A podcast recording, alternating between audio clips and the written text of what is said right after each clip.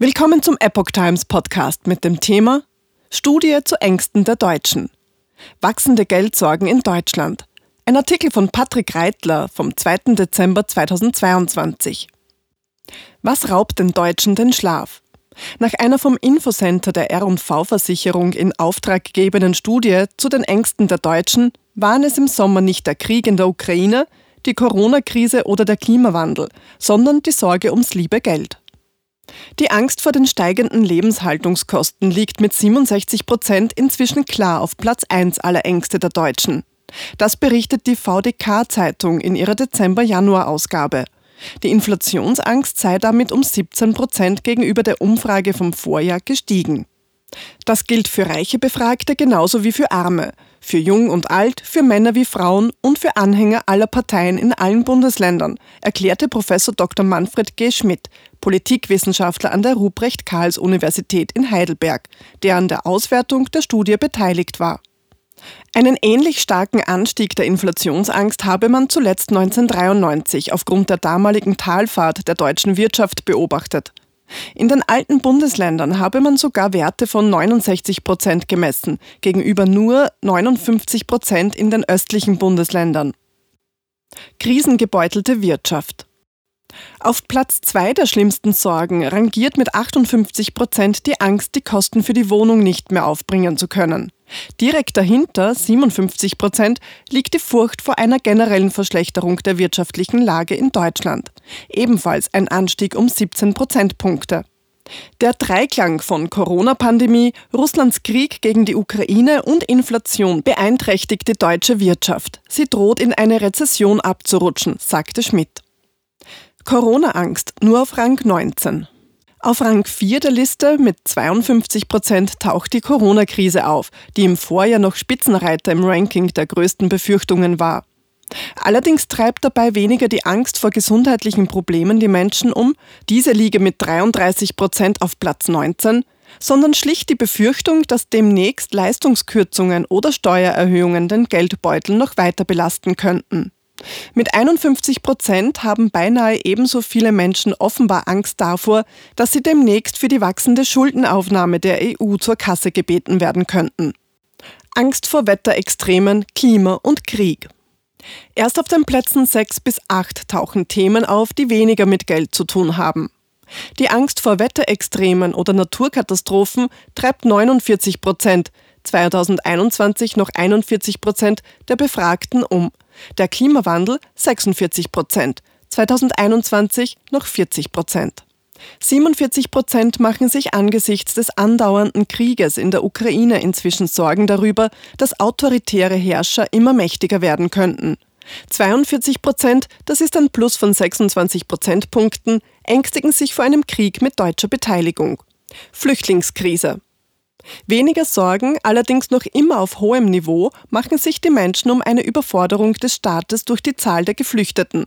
45 Prozent. Oder um Spannungen durch Migration. 37 Prozent. Das Thema beschäftigt die Bürger im Osten der Republik offenbar stärker als jene im Westen. Konflikte durch den weiteren Zuzug von Ausländerinnen und Ausländern fürchten im Westen 35 Prozent der Befragten, Platz 16.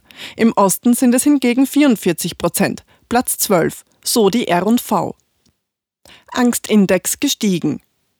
Insgesamt sind die Menschen deutlich sorgenvoller als noch vor einem Jahr, erklärte Studienleiter Grisha Brauer-Rabinowitsch.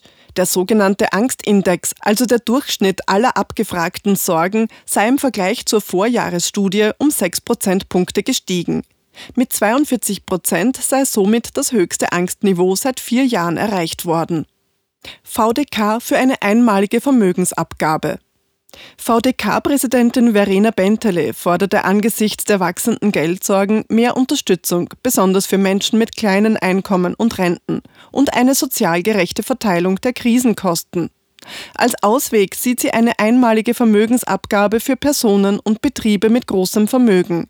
Selbstbewohnte Immobilien allerdings sollten nicht angetastet werden. Für diese 31. Ausgabe der Studie Die Ängste der Deutschen hatte das Infocenter der R&V-Versicherung zwischen Juni und August mehr als 2400 Personen ab 14 Jahren befragt. Nach eigenen Angaben handelt es sich um die bundesweit einzige Langzeitstudie zu den Ängsten der deutschen Bevölkerung. Reichtum und Armut. Nach Daten des Statista Research Departments ist das Geldvermögen der privaten Haushalte in Deutschland zur Jahresmitte 2022 zum zweiten Mal in Folge gesunken. Zum Ende des zweiten Quartals 2022 besaßen die Deutschen demnach nur noch rund 7.496,3 Milliarden Euro an Bargeld, Bankeinlagen, Wertpapieren und Ansprüchen gegenüber Versicherungen und Pensionseinrichtungen. Das bedeutet einen Rückgang gegenüber dem ersten Quartal um 98 Milliarden Euro bzw. 1,3 Prozent.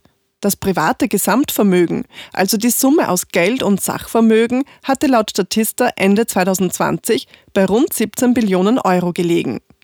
Schere zwischen Arm und Reich wächst. Generell werden die Reichen offenbar immer reicher, während der Abstand zu den ärmeren Teilen der Bevölkerung immer größer wird. Das spiegelt sich auch in dem sogenannten Gini-Index wider, einem statistischen Maß, das die Abweichung der Verteilung des verfügbaren Einkommens von einer vollkommen gleichen Verteilung darstellt. Ein Gini-Index von 0 bedeutet eine absolute Gleichheit und 100 eine absolute Ungleichheit. In Deutschland lag dieser Wert 2021 laut Statista bei 30,9 gegenüber 30,5 im Jahr zuvor und 29,7 anno 2019. Der niedrigste Gini-Index der vergangenen zehn Jahre seit 2012 gemessen worden. Damals lag der Wert der Ungleichheit noch bei 28,3. Ein Zehntel besitzt über die Hälfte. Nach Berechnungen des Online-Portals Crypto Monday hatte der Gini-Index 2020 sogar bei 34,4 gelegen. Im selben Jahr hätten die wohlhabendsten 10 Prozent der Bevölkerung über 56,1 Prozent des Gesamtvermögens in Deutschland besessen.